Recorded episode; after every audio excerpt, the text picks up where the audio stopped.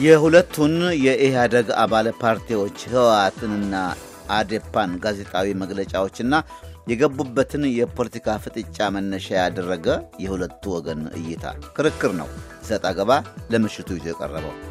ተከራካሪዎች አቶ የማነ ካሳ በመቀሌ ዩኒቨርሲቲ የህግ መምህር፣ አቶ ባንታየው ሽፈራው በባህር ዳር ዩኒቨርሲቲ ፖለቲካ ሳይንስ መምህር። የፕሮግራሙ አዘጋጅና አቅራቢ አሉላ ከበደ። ወደ ክርክሩ እንሄድ። እንግዶች የሁለታችሁንም አመሰግናለሁ። ከትላንት በስቲያና ትላንት በህወሓትና አዴፓ ያልተለመዱ ማለት የሚቻሉ የሁለቱን ድርጅቶችም አቋምና ግንኙነት ጥያቄ ውስጥ የከተቱ የሚመስሉ ሀሳቦች የታጨቁባቸው መግለጫዎች ወጥተዋል። ይልቁንም ደግሞ ዛሬ በአገሪቱ በሚታየው ውጥረትና በቅርቡ ከተፈጸሙ ከፍተኛ ባለስልጣናት ግድያ አንጻር የፖለቲካ ውጥረቱ እየተጋጋመ እየተባባሰ ሄደ ይመስላል። እስኪ የእናንተን መሰረታዊ ጭብጡን የተመለከተ ግምገማ እናስቀድም። አቶ የማነ ከርሶ ልጀምር። የህወሓትን ማዕከላዊ ኮሚቴ መግለጫ ያስቀድሙና ወደ አዴፓ ወስዶታለሁ። ጥሩ ያው እንግዲህ ከዚህ ከቅርብ ጊዜ ጊዜያት ዓመታት ወደዚህ ኢህአዴግ እንደ ኢህአዴግም እንደገመገመው ፓርቲዎቹም በመካከላቸው ያለው ግንኙነት ኢህአዴግ ድርጅቶች ጥሩ እንዳልሆነ ገምግመው ነው። ምናልባት የምታስታውስ ከሆነ አሉላ ከአንድ አመት በፊት ከአንድ አመት ምናምን በፊት ማለት ጠቅላይ ሚኒስትር ዶክተር አህመድ ከመመረጣቸው በፊት ሁሉም ድርጅቶች አራት ድርጅቶች አመራር ቁጭ የ press conference በቴሌቪዥን ሰጥተው ነበር እና መርህ አልባ ግንኙነት ምናምን የሚል በመካከላቸው እንዳለ አስቀምጠው ነበር። ስለዚህ ቢያንስ ቢያንስ officially ከተናገሩበት ከዛ ጀምሮ በምናይበት ጊዜ በፓርቲዎች መካከል በተለይ በዚህ አንድ አመት ውስጥ ደግሞ መተማመንና መወደዛደሩ የቆየበት ሁኔታ ነው። ስብሰባ አንድ ላይ ተሰብስቦ ከስብሰባ ከወጡ በኋላ ወደ ክልላቸው ከተመለሱ አንዱ ሌላውን የሚከስበት ሁኔታ ነው የነበረው። ወይ ደግሞ ህዝቡ ማንም ህዝብ በሚያውቀው ማለት ነው ምንድን ነው አንድ ነው ያሉት ወይስ እንዴት ነው?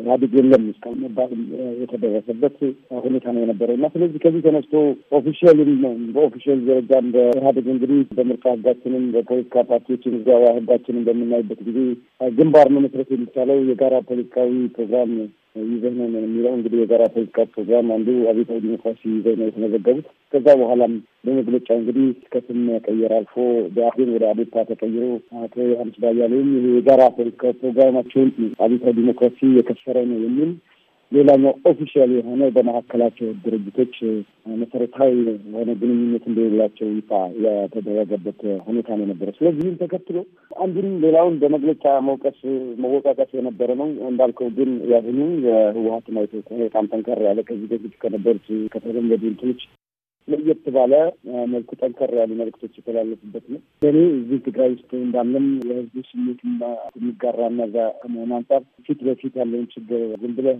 አብረን አለሁ እያልክ ነገር ግን ሳትኖር እንትን እያልክ ከመሄድ ይልቅ እውነታውን ትክክለኛውን ነገር ሰንብቶ ወጥቶ ከዛ በዛ መነጋገር የሚቻልበት ሁኔታ ማስተካከል ያለበት ሁኔታ ስምምነት እንዳይኖር ምክንያት የሆኑ ነጥቦችን የሚያቀራረቡ ካሉ መቀራረብ የሚቻልበት ሁኔታ ካለ ማስተካከል የሚቻልበት ሁኔታ ካለ ማስተካከሉ ማተኮር ስለሚጠቅም ችግሮችን በግልጽ አውጥቶ እንዲህ ነው አብሬ መስራት አልችልም የሚለው እኔ ትክክለኛ ነው እላለሁ። እንደዚህ መሆን ባይኖርበትም በተለይ አገሪቱ ካለችበት ሁኔታ ነገር ግን የሉም ነው አልነበርም። ይህ መግለጫ just ወጣ እንጂ already ኢህአዴግ ከሞተ ቆይቷል። በተለየ ደግሞ ከአዴፓ ጋር ነው እንግዲህ ትንሽ ለየት የሚያደርገው የኢህአዴግ ህወሀት ማዕከላዊ ኮሚቴ ያወጣው አዴፓም በግልጽ ይቅርታ የጠየቀበት ሁኔታ ችግሮችን እንደ ምክንያተኛ አድርጎ ያስቀመጠበት ሁኔታ አለ። ከዛ በተጨማሪ ከአዴፓ መግለጫ በተለየ መልኩ ኢህአዴግ እንደ ኢህአዴግም አቋሙ በተወሰኑ ነጥቦች ጥያቄ አንስቷልና አዴፓ ብቻም አይደለም ህወሀትን የወቀሰው። መልካም ወደ አቶ ባንታየሁ ልለፍ። አሁን ያለውን ሁኔታና ድርጅቶቹ የሄዱበትን መንገድ የመግለጫዎቹንም መሰረት በእርሶስ በኩል እንዴት ይመለከቱታል? እኔ ነገሮችን የማየው አሁን የተፈጠረ መሆኑ አጠቃላይ በኢህአዴግ ውስጥ ያለውን እንቅስቃሴ ከኢህአዴግ አፈጣጠር ነው ወይም ኢህአዴግ ስሪት ጋር ነው አያይዞ ማየት እንፈልጋል። እንደምናውቀው ኢህአዴግ በስሪቱ በህዋት የበላይነት የተዋቀረ የአራት ድርጅቶች ግንባር ነው። ይህ ግንባር ላለፉት አስርት ዓመታት በህዋት ሄጂሞኒክ የሆነ ሚና የበላይ ተሳትፎ ነው የሀገሪቷን ፖለቲካ ሲዘወር የነበረው። እንደሚታወቀው ባለፈው ዓመት ጀምሮ በመጣው የሀገራችን ውስጥ በመጣው የፖለቲካ ለውጥ የህዝቡ ሰብአዊና ዲሞክራሲያዊ መብቶች እንዲከበር፣ ፍትሐዊነት እንዲሰፍን እኩልነት እዚህ ሀገር እንዲመጣ በጣም ታግሎ ስለነበረ ኢህአዴግን በመገደድ ይህ ለውጥ የግድ መምጣት አለበት ሀገራችን እንደ ሀገር የምትቀጥል ከሆነ ብሎ እነዚህ ለውጡ የመጣው ይህ ለውጥ ሲመጣ እንግዲህ ያን ሄጂሞኒክ የሆነውን የበላይነቱን ጨብጦ ለመቆየት የሚፈልገውን አካል ይገፋል። ስለዚህ resistance መኖሩ የማይቀር ነው። ስለዚህ በኢትዮጵያ ውስጥ ፖለቲካ ለውጥ በመምጣቱ ኢህአዴግ balance ኡን አጧል። ከዚህ ኢህአዴግ በአፈጣጠሩ በስሪቱ በአንድ የግንባሩ አባል ዘዋሪነት የሚንቀሳቀስ ግንባር ነው የነበረው። ይህ balance ማጣት ነው ከለውጡ ከመጣበት ጊዜ ጀምሮ እስካሁን ያሉትን አጠቃላይ ውዥንብሮች፣ የፖለቲካ ትኩሳቶች ከፍ እያደረገ ያለው ብዬ ነው የማስበው። መልካም ታ ወደ ተነጣጠሩ ጭብጦች እንግባ።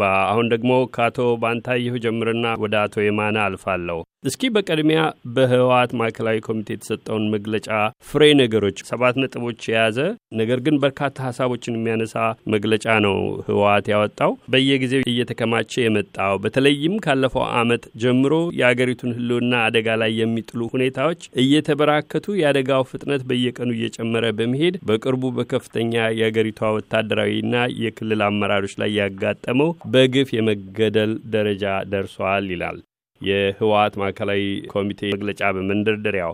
በዋናነት ግን ለደረሰው ፈተና አዴፓ ራሱን ከፍተኛ አመራሮች የሞቱበትን ድርጅት ተጠያቂም ያደርገዋል። በአገሪቱ ለሚታየው ምስቅልቅልም ይቅርታ መጠየቅ አለበትም ጭምር ነው ያለው አቶ የማነ ቀደም ብሎ እንደጠቆሙት።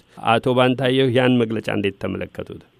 ያን መግለጫ የማየው ከዚህኛው በቅርቡ በተፈጠረው አሳዛኝ ክስተት መነሻ ያደረገ ነው ብዬ አይደለም አስበው። ይሄ ያን በመጠቀም የኢህአዴግ ውስጥ ያለውን አጠቃላይ በኢትዮጵያ ፖለቲካ ያለውን ያህል አስተላለፍ በተለይ ለህወሓት የሚጠቅም መንገድ ለመዘወር የተጠቀሙበት ነው። ፖለቲሳይዝ የተደረገ ነው ብዬ ነው አስበው።